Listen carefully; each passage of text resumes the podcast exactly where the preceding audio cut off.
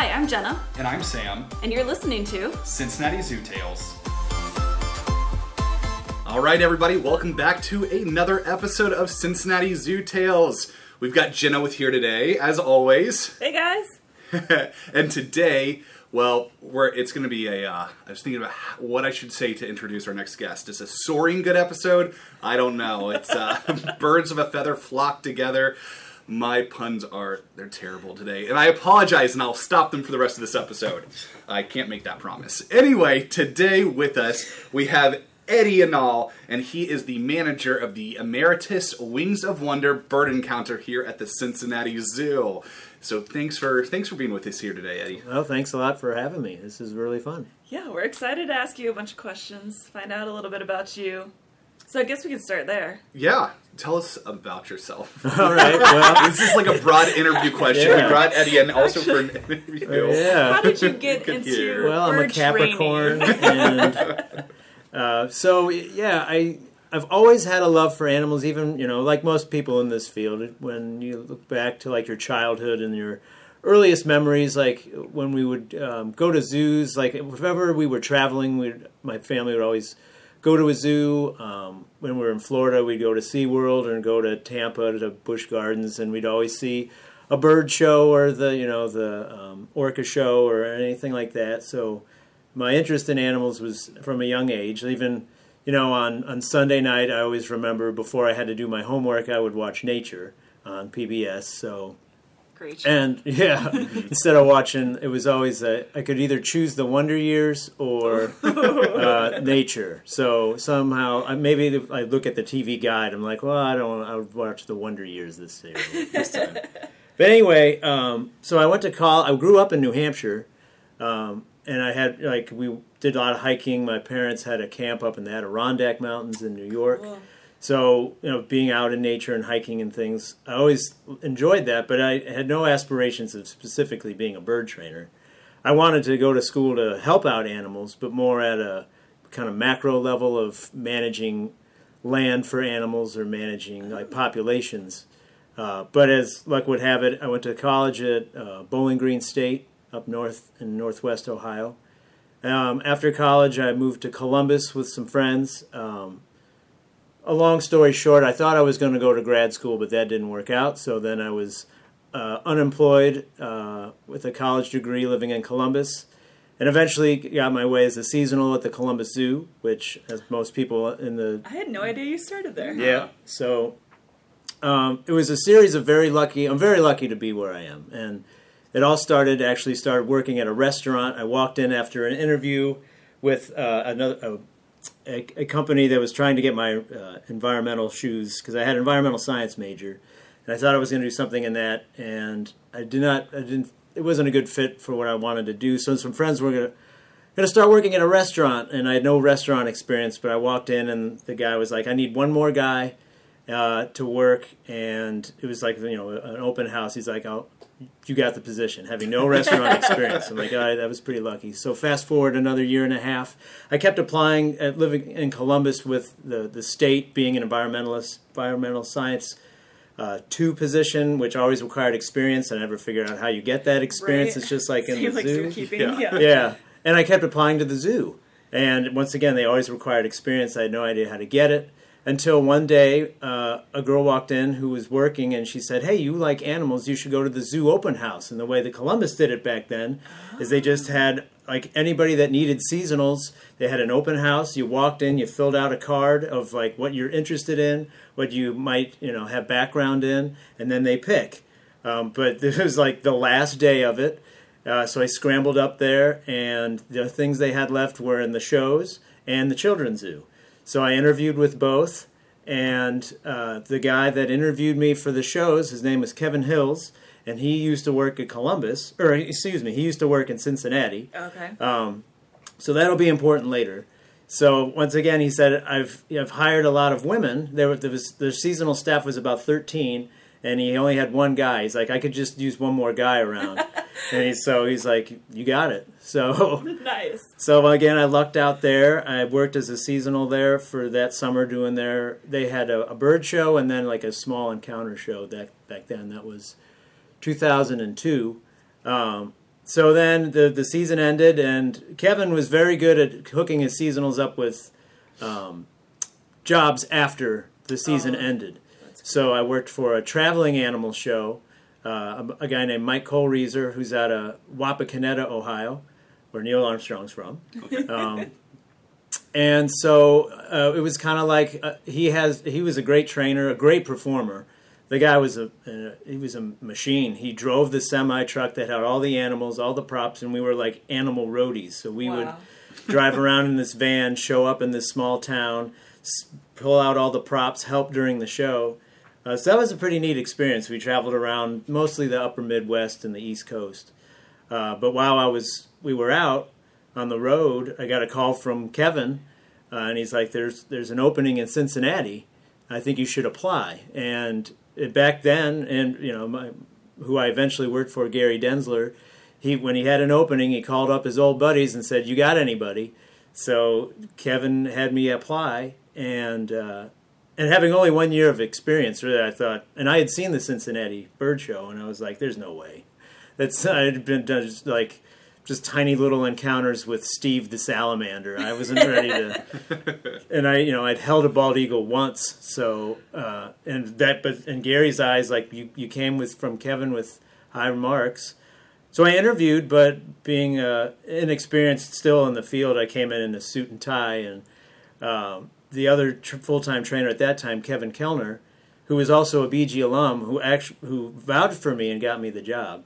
Because afterwards, Gary was pretty lukewarm. He's like, "Who's this stiff showing up for a zoo job in a suit and tie?" It is.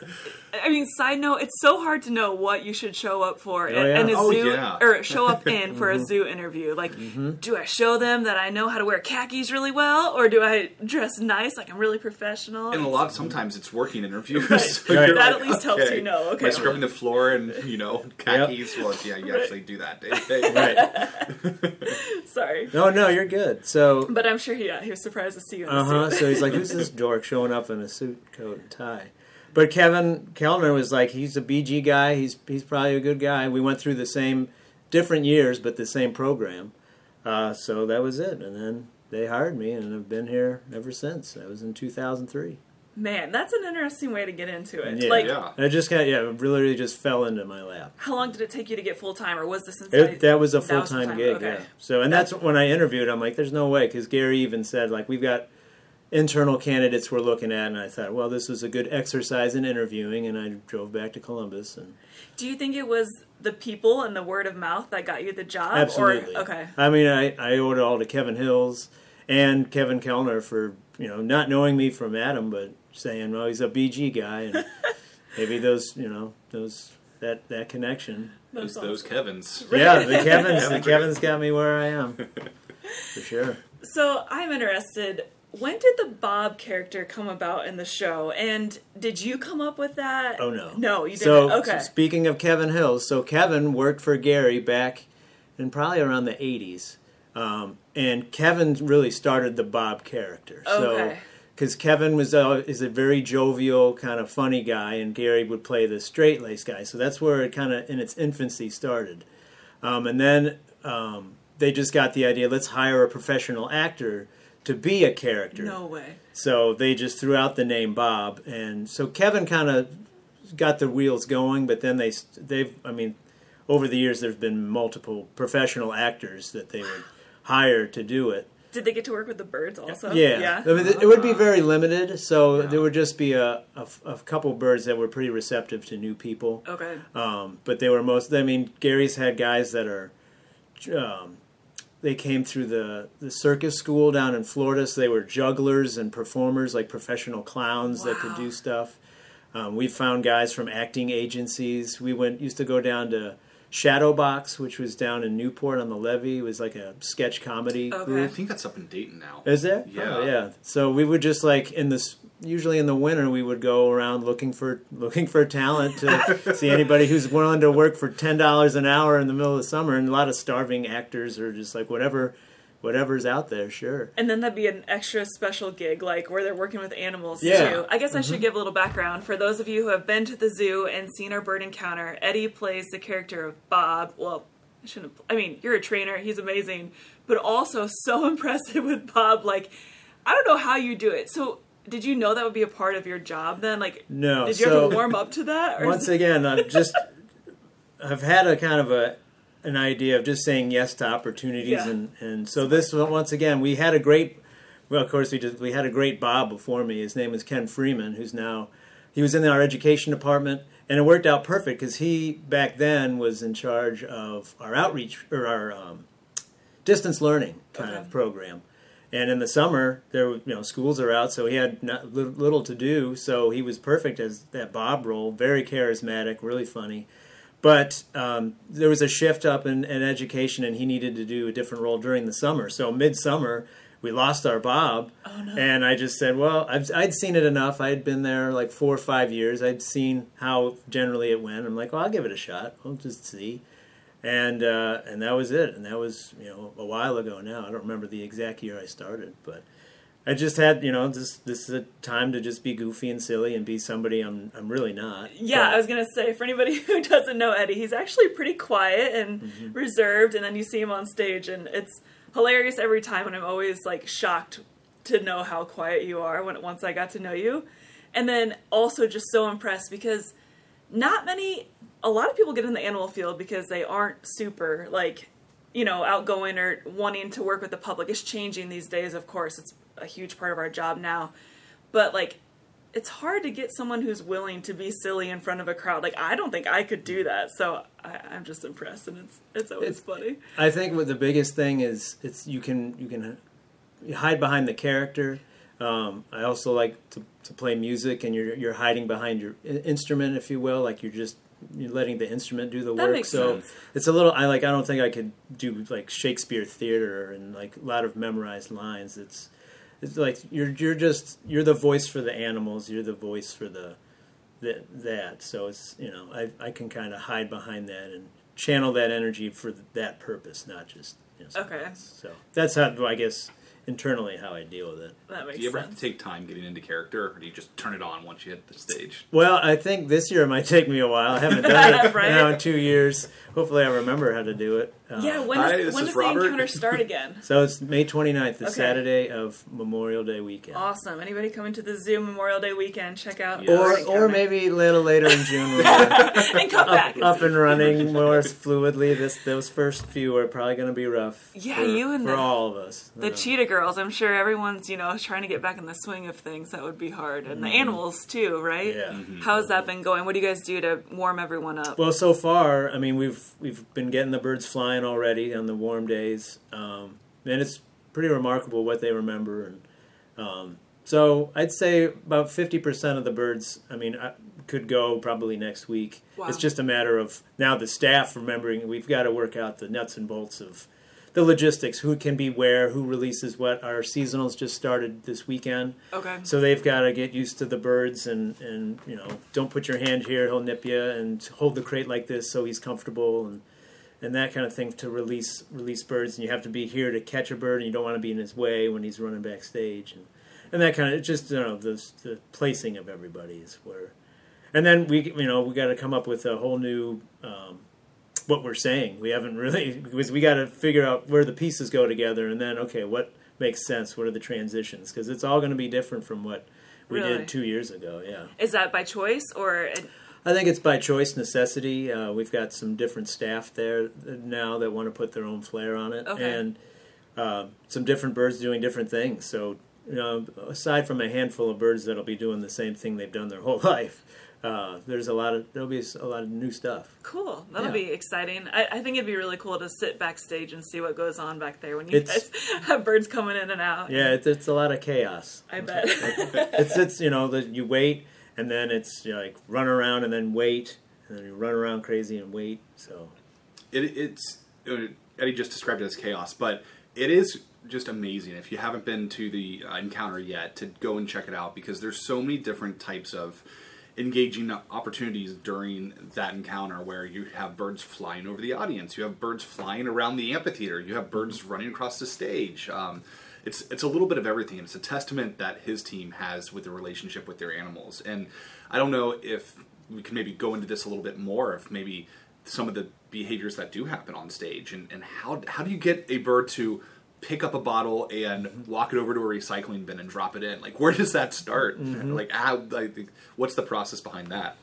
So it's all um, taking very tiny little steps, and you you present. You know, if you want them to do object work and pick up something, you put it in front of them. I mean, parrots probably innately just want to put th- like put things in their beak. That's how they investigate the world is with their beak.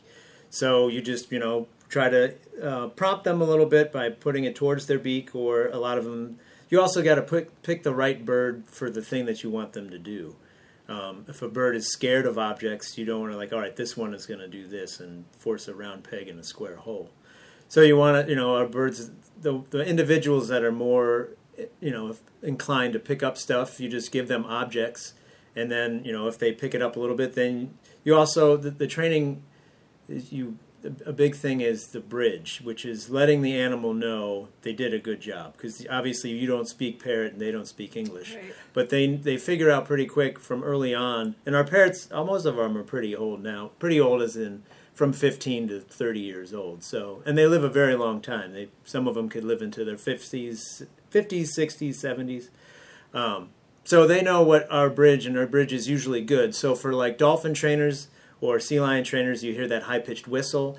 That's the that and establishing that bridge is the key to shaping behavior because that's when the animal knows they did a good job. And then you you pair the bridge with a reward, whether it be for a dog, it doesn't have to be food. It can be um, a head scratch. You just figure out the key to training is also what's reinforcing to the animal.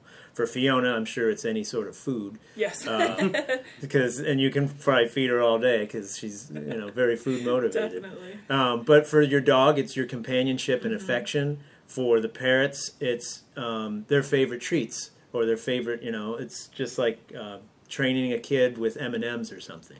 But you don't want to give them too many M and M's, so because you want them also to eat their Brussels sprouts or their. uh, but the, if you have a, a kid that loves to work for broccoli, then man, that's that's that's really great. Um, so your training sessions can be a lot longer. So anyway, you you key it so they do the behavior you're looking for. You bridge them, and then the animal knows following that is going to be a reward, whether it be social like a dog, a pat on the head, or with a parrot, it's going to be a peanut or maybe their pellet. Um, and then you you just elongate that behavior. So if it's picking up the bottle, good. They pick up the, the bottle and and move it a little bit, good.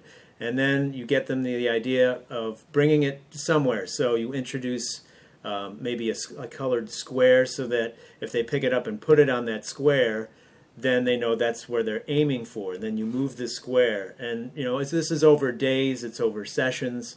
So what the end result um, could be months in the process, and and but other parrots, other birds, they pick it up real fast, and you're not you you got to get on your, your horse and and really let them.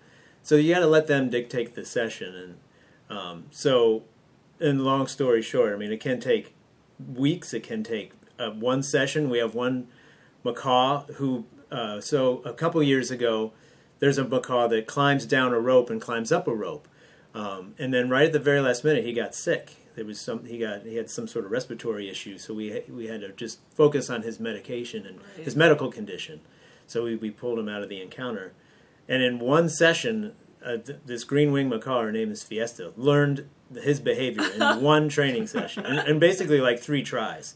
So That's she is just like a sponge to absorb what you're trying to. And I'm sure it's fun do. for her oh, too. Oh yeah, Like, oh absolutely. Some of them, do. yeah. And then just like the thing that you you- really important about training is that as if you are getting frustrated, the bird or the animal is getting frustrated too. So always important to you know if you're trying to train your cat or your dog.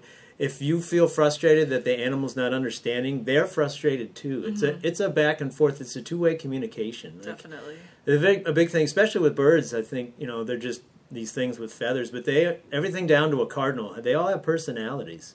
Um, so That's the best part about working with animals. Oh, yeah, Learning all those you- personalities and hmm and Yeah. they definitely have their favorite people and their people they're not. that- That relationship needs Sure, worked that makes on. it hard so for you guys. yeah, Somebody calls out sick and you have to change the show because that Mhm. certain bird won't work with a certain exactly. person. Yep, Yeah. yep. You got to move on the fly, and okay, this bird has to be over here and m- mix things up, and yeah, Yeah. absolutely.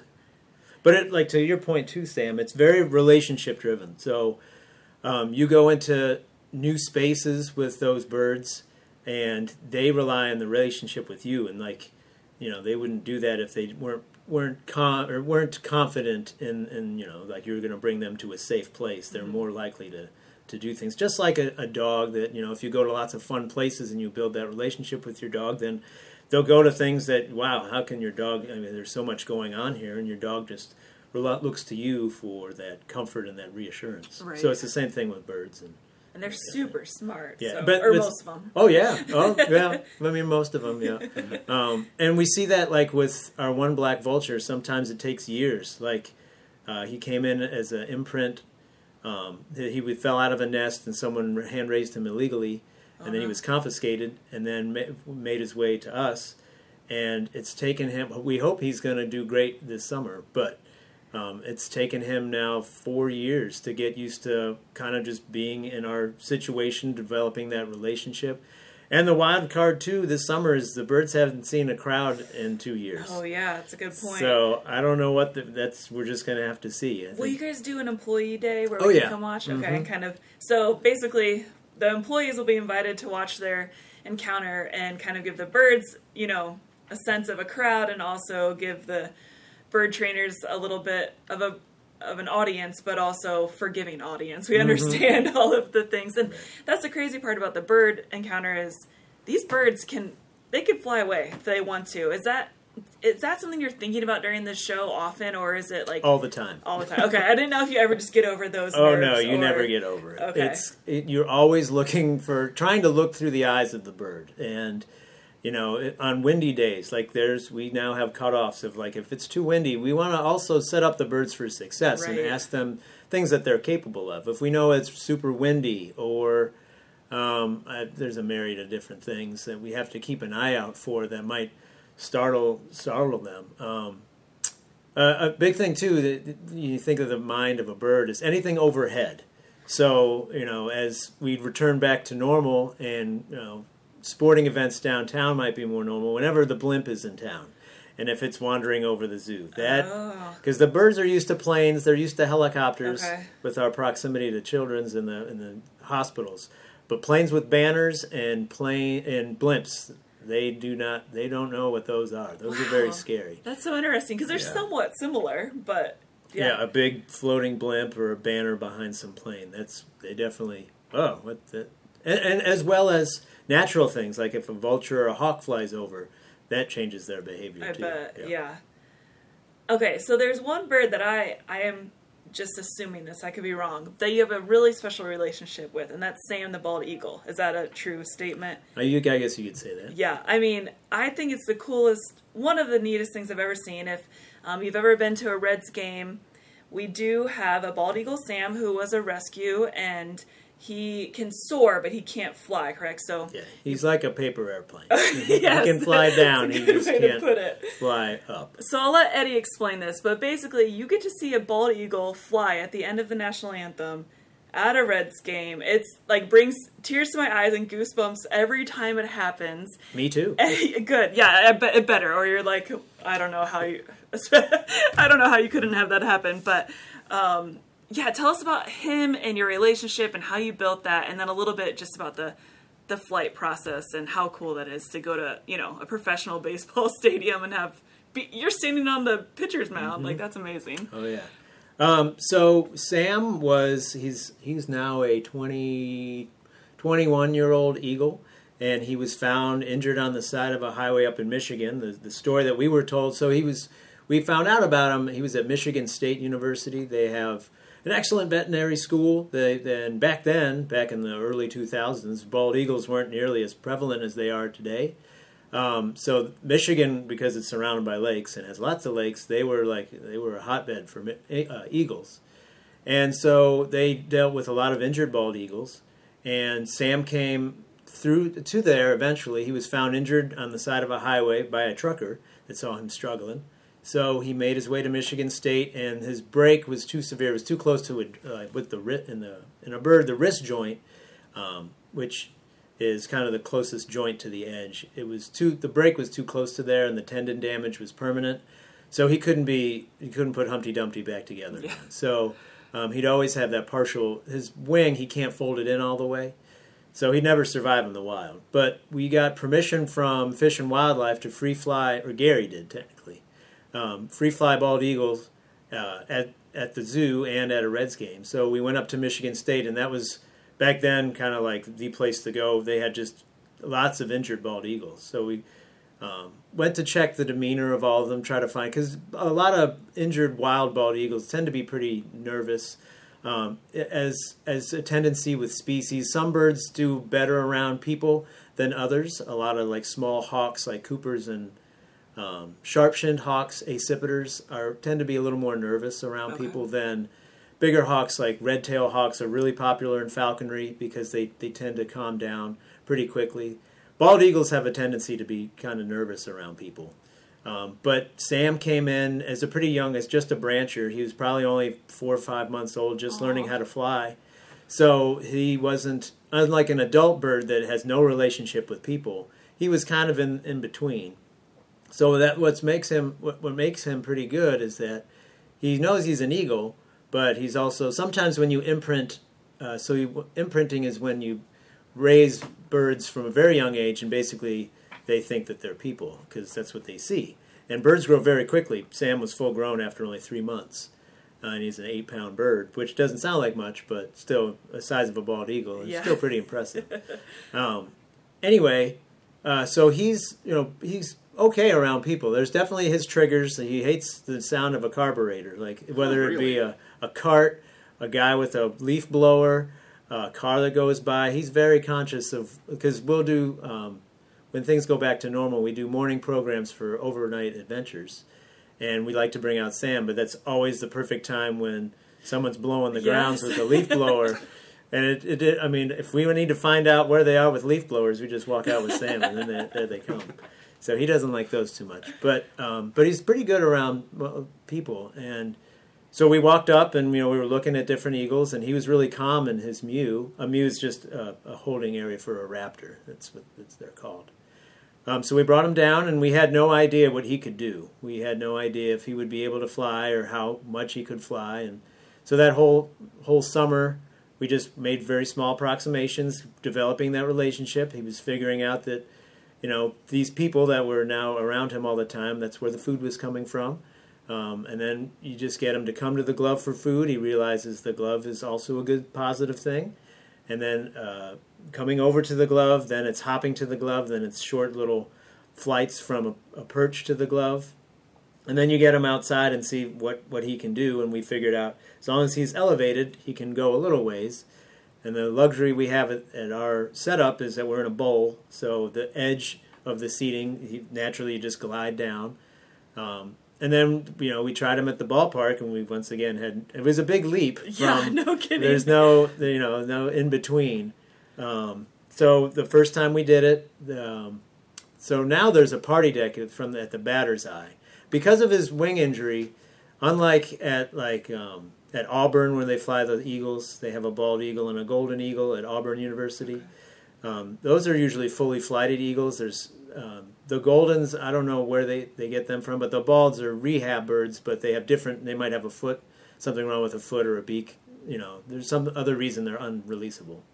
But they are fully flighted, so they can correct themselves very easily if they get blown off course or make a mistake. And oh, there's where I'm supposed to go.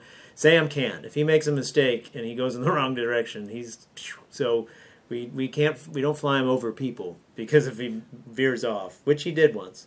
oh gosh. So uh, yeah, we they went on. Uh, Kevin and, and Gary went on the roof with Sam of the batter's eye back then. Before the party deck was just a roof. I'm sure we violated so many OSHA regulations because Gary just uh, held Kevin by basically the loop in his belt. Oh. And luckily, Kevin was a, a big guy. He was like a powerlifting champ back when he was in high school, so he could physically pull up the crate with Sam in it, just hand over hand, pulling it up with a rope. Oh, it was Oh very rickety back then. um, so we did it, and we set up a little perch. And the first time we did it, I remember it was a drizzly day, and he's trained. His cue is a whistle, so I just blow a whistle, which is common in falconry to use too. Um, so that's what Gary's idea was. So I just stood out there on the field, and Gary claims that he wanted me to catch him because I was the smallest guy in the team. So Sam would look more impressive landing on a little guy than than them. But truthfully, I think Gary um, he probably hate me if he ever heard this, but.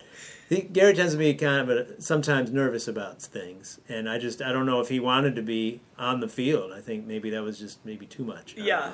That's my. I don't know why he would put me out there and not him. So you're the only one who's ever had Sam fly. Gary went down there one, a couple times for practice, but I've asked him, and he's like, "No, no, I don't want to do that." Wow.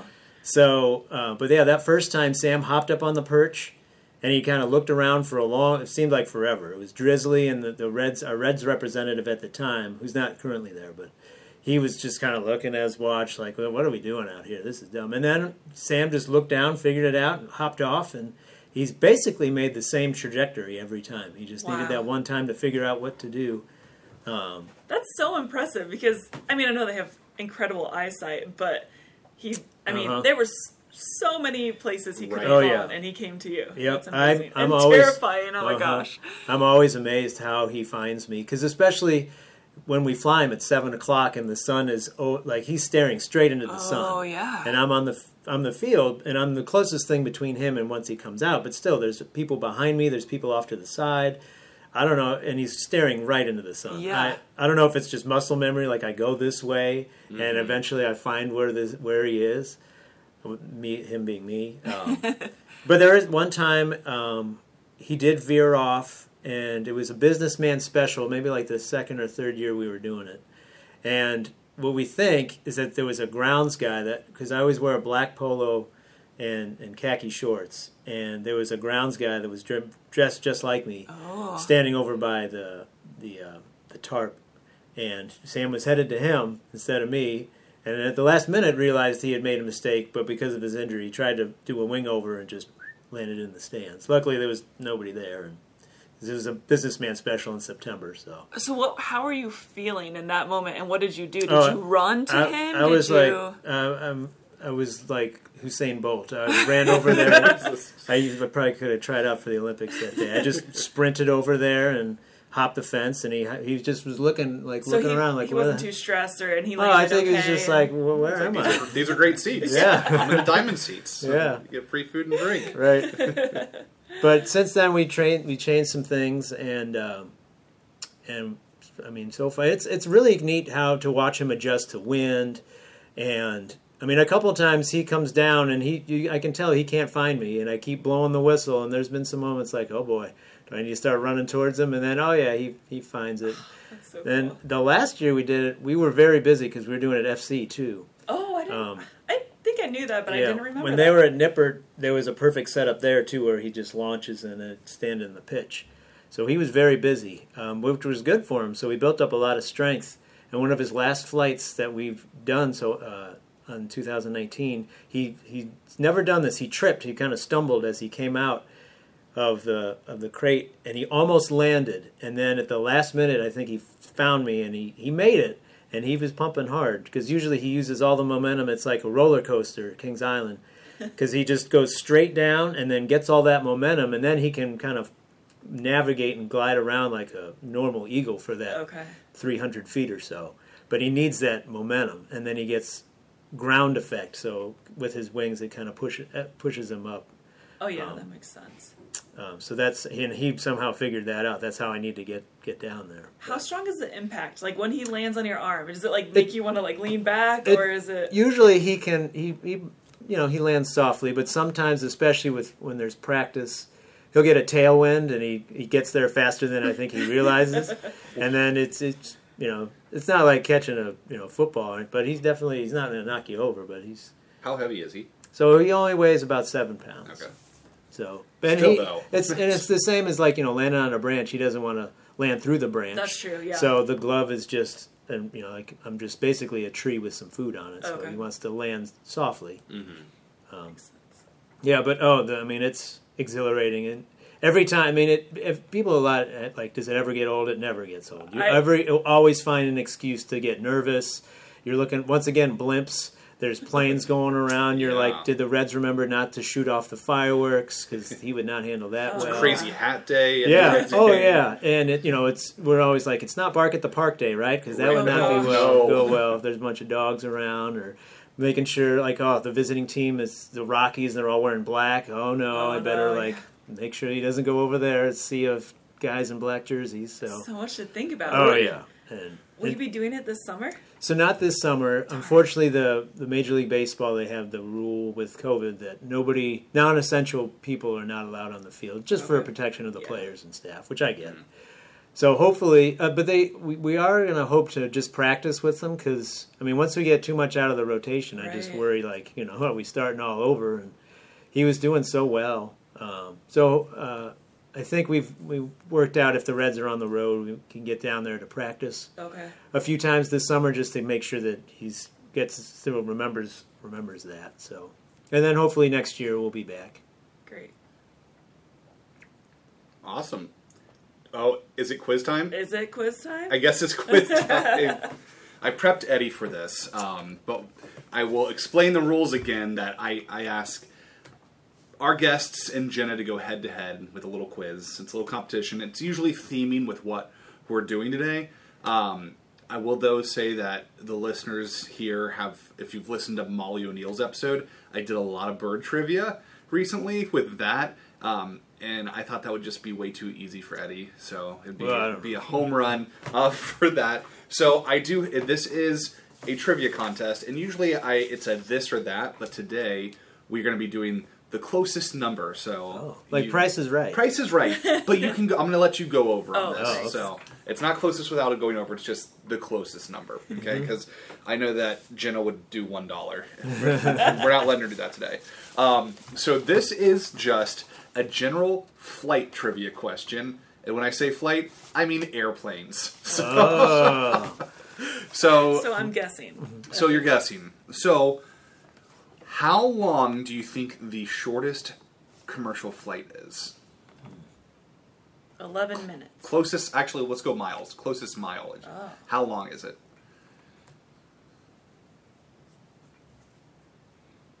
Um, thirty miles. 30 miles? Okay, Eddie's going to say 30. uh, I'm trying to think of like a city to a city that I would. I don't know. I'll say 42. 42.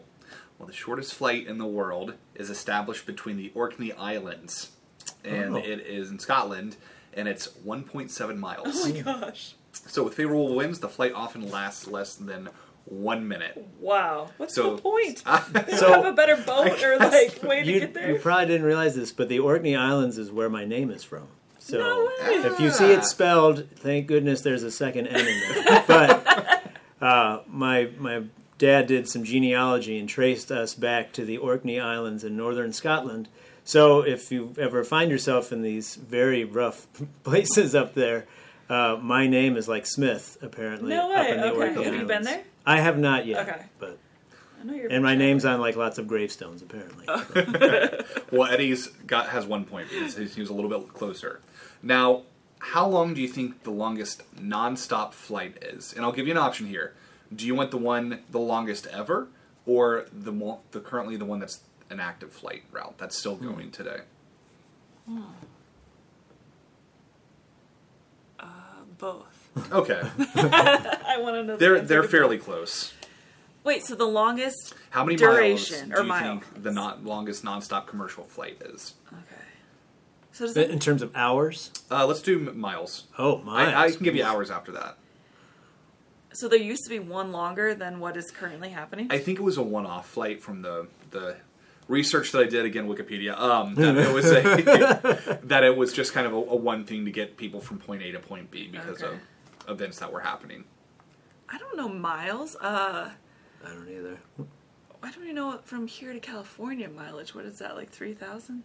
Is that 4,800? 4,500? I, I, Is there a song don't about know. that? I don't we know. can do. I, I've got hours too. If you want hours, I we want can do- hours. okay, let's do Let's hours. do Okay. hours. Okay, I How- say twenty-three. 23, I say 30. 30. Okay, so the longest active flight right now is from New York City to Singapore Airport, and that's about 18 hours and 5 minutes to 18 Oh. hours and 40 minutes. Hmm. Non- Really? Non-stop. That's it. Okay. I guess 30 hours you probably fly around the world. Yeah, yeah, you're going around twice at that point. And that's 9,500 miles, so 9,537 miles. Yeah, I could not have guessed that. There was one from Tahiti to Paris one time, and that was 9,765. and that was in April 19th of 2020. So hmm. Oh, that actually might have been because of COVID related, and they Yeah. need to get people back. So mm-hmm. oh, that hmm. makes sense. yeah, so that that was a one off, but the New York one's still active, and the New York one for some reason is a longer flight than the Tahiti one was. The Tahiti one was only 16 hours and 20 minutes, even though they were traveling a longer distance. I'm trying to remember Tail. the longest flight Yeah. I've been. I guess they usually break it up. Because you've been to Australia. What was the, your longest flight? It was like 12. 12, LAX yeah. to Sydney. But uh, LAX to, they also have direct ones to Seoul, and that's longer, I'm pretty sure. I feel like Maybe. I to don't know. one of my flights, either Africa or or Indonesia, was at least 13 hours. Yeah. But I, yeah, interesting. I thought it'd be longer. It's one to one. Okay, so Did I get? Did I think you got that. I think Okay. you said Okay, now how many passengers do you think the largest Airbus A3 A380 800 can hold? it's dubbed the Super Jumbo. 500. Okay, Um, hmm. A thousand. a thousand. It's 525 Whoa. passengers. Wow. That's what that it was accommodates close. currently, but apparently the max se- seating capacity for that is 853. Whoa. So it's probably if you take all the first class pods out and you were to just put more seats in there as well. But wonder what that 525, yeah. Well, that leads into our next question. So Eddie, you can tie it up. So this is our oh, last Oh, boy. question. to closest dollar amount, what do you think the most expensive flight is currently? Gosh. Are they all really cheap right now? Well, I'm going to say like the average cost of it because I'm sure like depending on the demand it fluctuates. But this Is this coach or first class? This is first class, oh, oh, okay. gosh. Okay. and I'll give you I'll give you the flight route too. Okay, Okay, yeah, that helps. It's New York to Abu Dhabi. Oh, Oh okay. gosh. Also, I like this quiz because it's kind of fair. for Neither of us are experts. Oh in no, yeah. No, Jenna holds up well. Usually, usually tying or winning. Guessing. Twenty-five thousand. Twenty-five thousand. Okay, Hmm, forty. forty. Eddie's closer. Sixty-four thousand dollars. It's dubbed the Residence or the Penthouse in the Sky Whoa. by I, I, I'm gonna butcher the name. It's Etihad Airways Residence. Okay. So. Um, it is the price ticket includes a 125 square foot cabin with it's uh, three rooms, offers the same luxuries as a five star hotel. You get a VIP limo to drop you off, VIP travel concierge, and a personal chef that'll make you anything, even Oh if it's not on the menu. So you get luxury robes, a 32 flat inch TV. I'm, I'm pretty Can sure you can get those for that- under three hundred dollars. But That rich that you can you can fly for sixty-four thousand dollars. You can buy a Uh, house with that. you could. Like- oh my gosh, not now, but probably. Okay, I liked that quiz. Okay, so Yes. it's, it's a tie. You, you both have your flight knowledge on stat right there. Before we um, let Eddie go, though, we do have to talk about one more thing. It's May, so it's zoo babies, and you are raising one of the newest, cutest babies at the zoo. Will you tell us about baby Ori? Yes, Ori is uh, a, uh, let's see, he's 53 days old as of today. Uh, a milky eagle owl, or also known as a Verreaux eagle owl. They're the largest uh, owls from Africa, and yeah, he's it's the bird show has never raised anything from this young. We've you know hand raised a lot of falcons and hawks and parrots over the years, but usually they come to us what's called hard penned, so the feathers are already coming in. And we got Ori as an egg from Zoo Atlanta.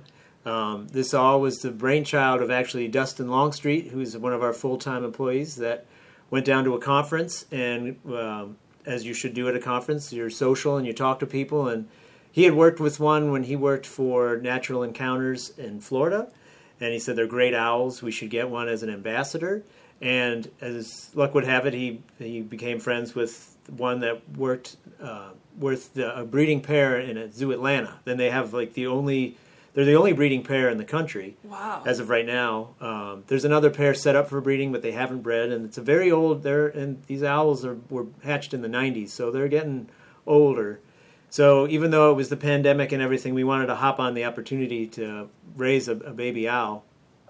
So um, I drove down to Atlanta and picked up Ori as an egg, uh, and then drove him back. And then the birdhouse, of course, who has a long history of raising chicks in and hatching out chicks. We don't, and they so we gave it to them to put in their incubator, and um, Cody over there helped him hatch out, and they looked after him for the first couple days to make sure everything looked okay, and then gave him to us, and then he's been growing like a weed ever since. Do you remember how much he weighed at that at that point and how much he weighs now? Um, I think when, when we got him, he was in maybe the fifty gram. We weigh everything in grams, so So little. so, so yeah, he you know the egg was a little bit bigger than a chicken egg because I went down with like an, a chicken egg cart carton to put the egg in because like if it's good enough for chicken eggs, it should be good enough for an owl egg. But he was too big for it, so I had to like kind of finagle him in there. Um, and then now he weigh or it we don't know this uh, if it's a male or female yet. Ori weighs around 1,300 grams, so that's um, Almost two. It's a little over two pounds. It's like between two and three pounds. Oh yeah, because it's like what a little It's- under 500 grams is a yeah. pound. Mhm. Okay. So he's a little under. And eventually, we said we don't know if it's a male or female. They get to three and a half to seven pounds. So Okay. Three and a half to six Are pounds. Are females larger? Females are larger, as is typical of most raptors. But yeah, he, he's really he's, he's in our. It, it is in our office. Um, we actually play videos for him. Carrie Ann uh, likes to play Disney movies. I like to play like on YouTube. You can find just like nature stuff, like Uh-huh. birds chirping for three hours or ocean. He let I put on ocean stuff, and he he just sits there and watches it. It's on Um, vacation. Yeah, uh huh. He thinks he's a fish now. he watches What do you guys hope he will do in the encounter? Do you have any? Oh yeah, plans? eventually we we hope that Ori will fly. Oh okay. Um, in Ori, we we actually it's fun how we came about the name because we had because it was in March when Ori hatched. So we had uh, in honor of March Madness, we had a bracket of 16 names. We came up with some. Birdhouse came up with some. And then we just sat down and said, "What's a cooler name? What name can you say thousands of times? What name can you not mispronounce and spell easily?" Uh, and then we just and uh, actually our um, That's such a good point. Emily, yeah. I'm so glad Fiona has an easy name. Uh-huh, Oh my gosh. Sorry. Um, no, so Ori actually came from a video game. I, if, for all those gamers out there, one of our um, employees, Emily, she's a big gamer, and there's this video game that has lots of owls in it, oh okay. um, and it's uh, and it's called Ori. And we thought, well, that's a that's a fun name. Like, it, and it just sticks. You just look at them and like, what? You just that's uh, that's how a very unscientific way of how bird show names birds is like what. Just look at them like, can I say this name thousands of times to kids and audiences? And I think that's smart. and, and that's a good way like to do it. Ori it. rolls off the tongue. It's easy to spell. Can't be mistaken much for anything else. So, Is there any chance of visitors seeing him like after the shows or so anything like that? soon. Um, so Ori still has his blood feathers coming in. So that's a very fragile time for those feathers. Feathers, when they grow, there's blood in them, and because he's a baby bird, they're all growing in at the same time. Now, in subsequent years, they'll come in different times. The other feathers protect them. It's not as crucial. But right now, they're all at the same stage. All those wing feathers, tail feathers. So we try to keep him pretty protected right now.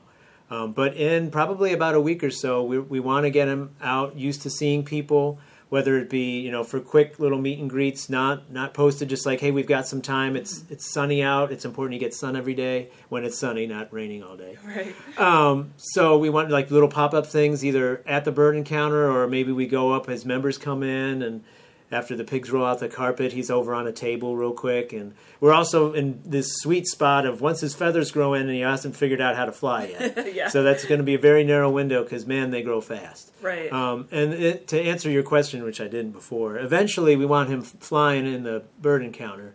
But for the first year, because they're he's still developing, it'll be mostly meet and greets, probably after the encounter.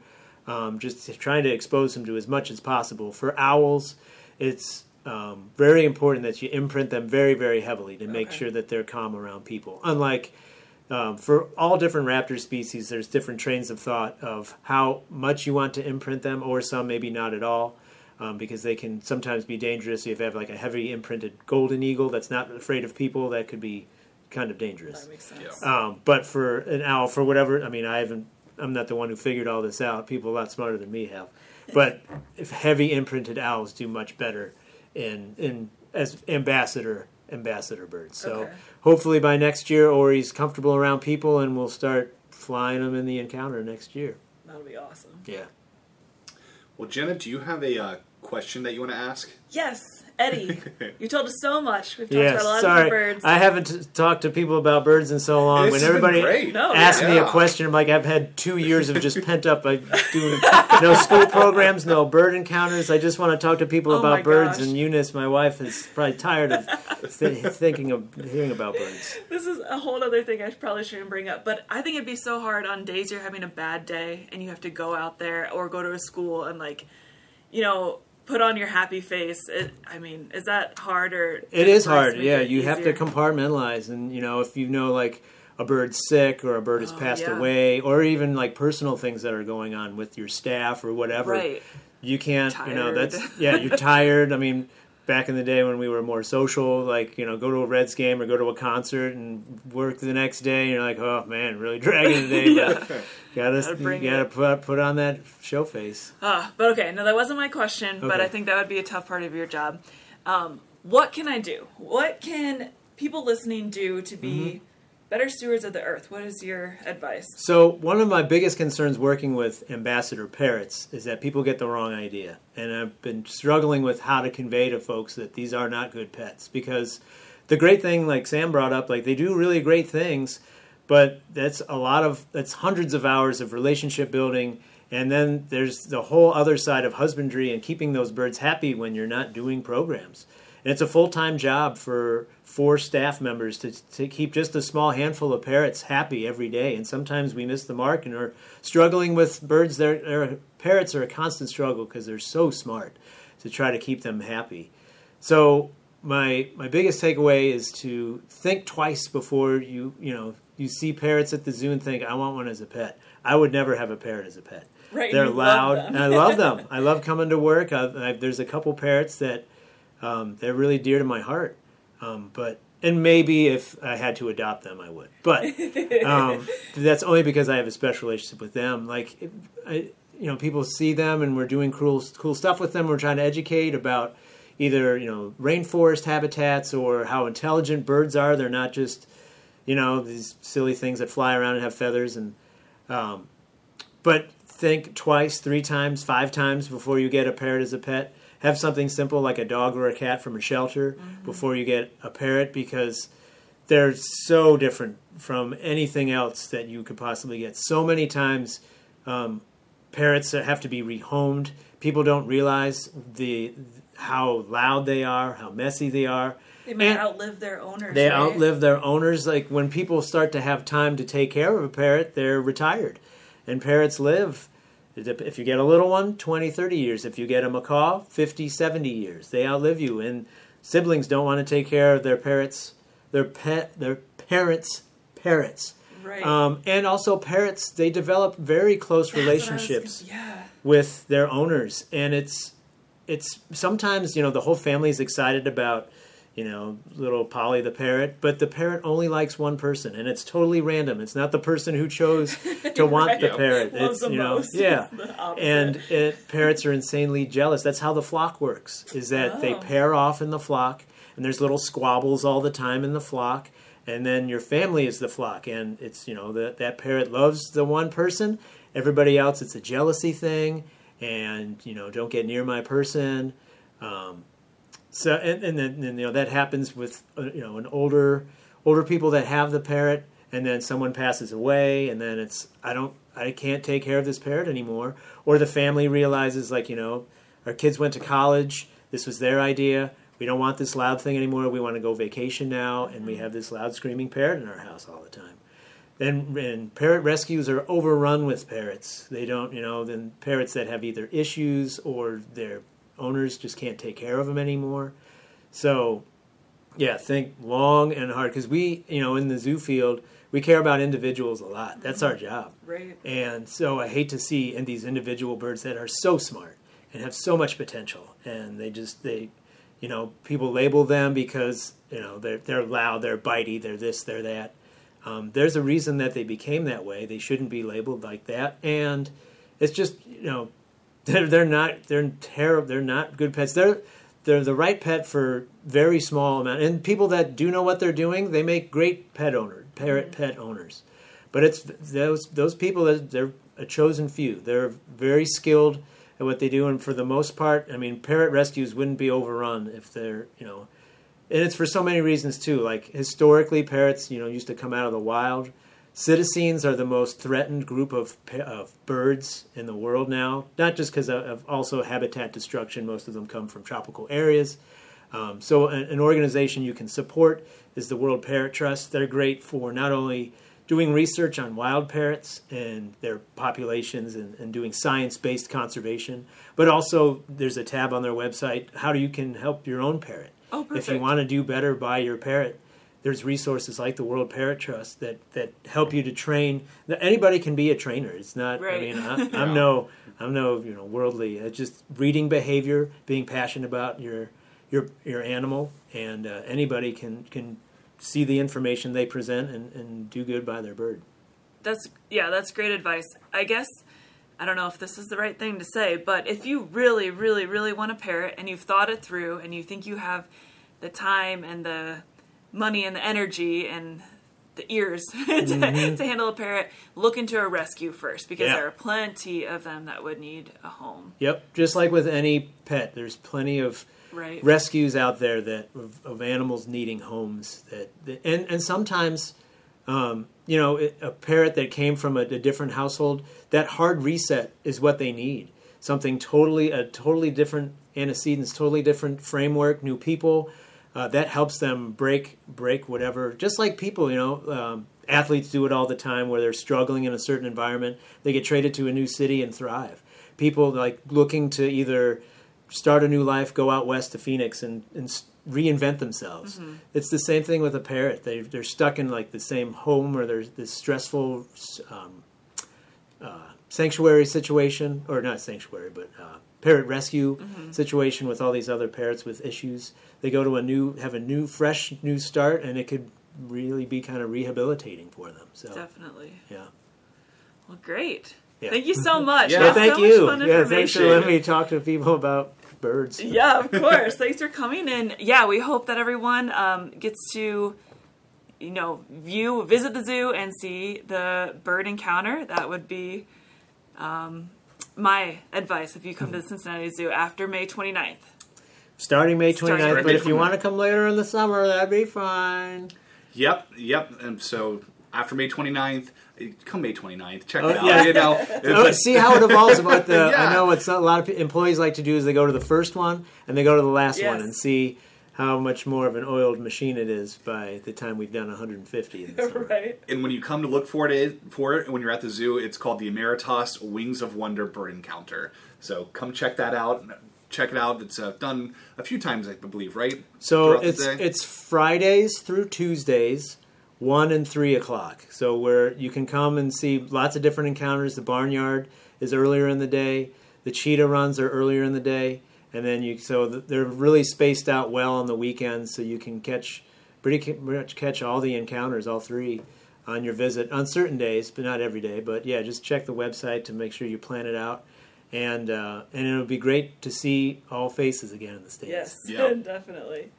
Great. Well, Eddie, it's been a hoot. Um, uh, I'm going to stop there. I was saving that for the whole episode. I, I, I wasn't.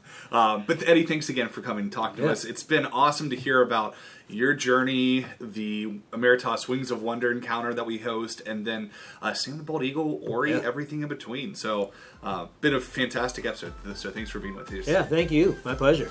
Thanks. I'm Jenna. And I'm Sam, and this is Cincinnati Zoo Tales.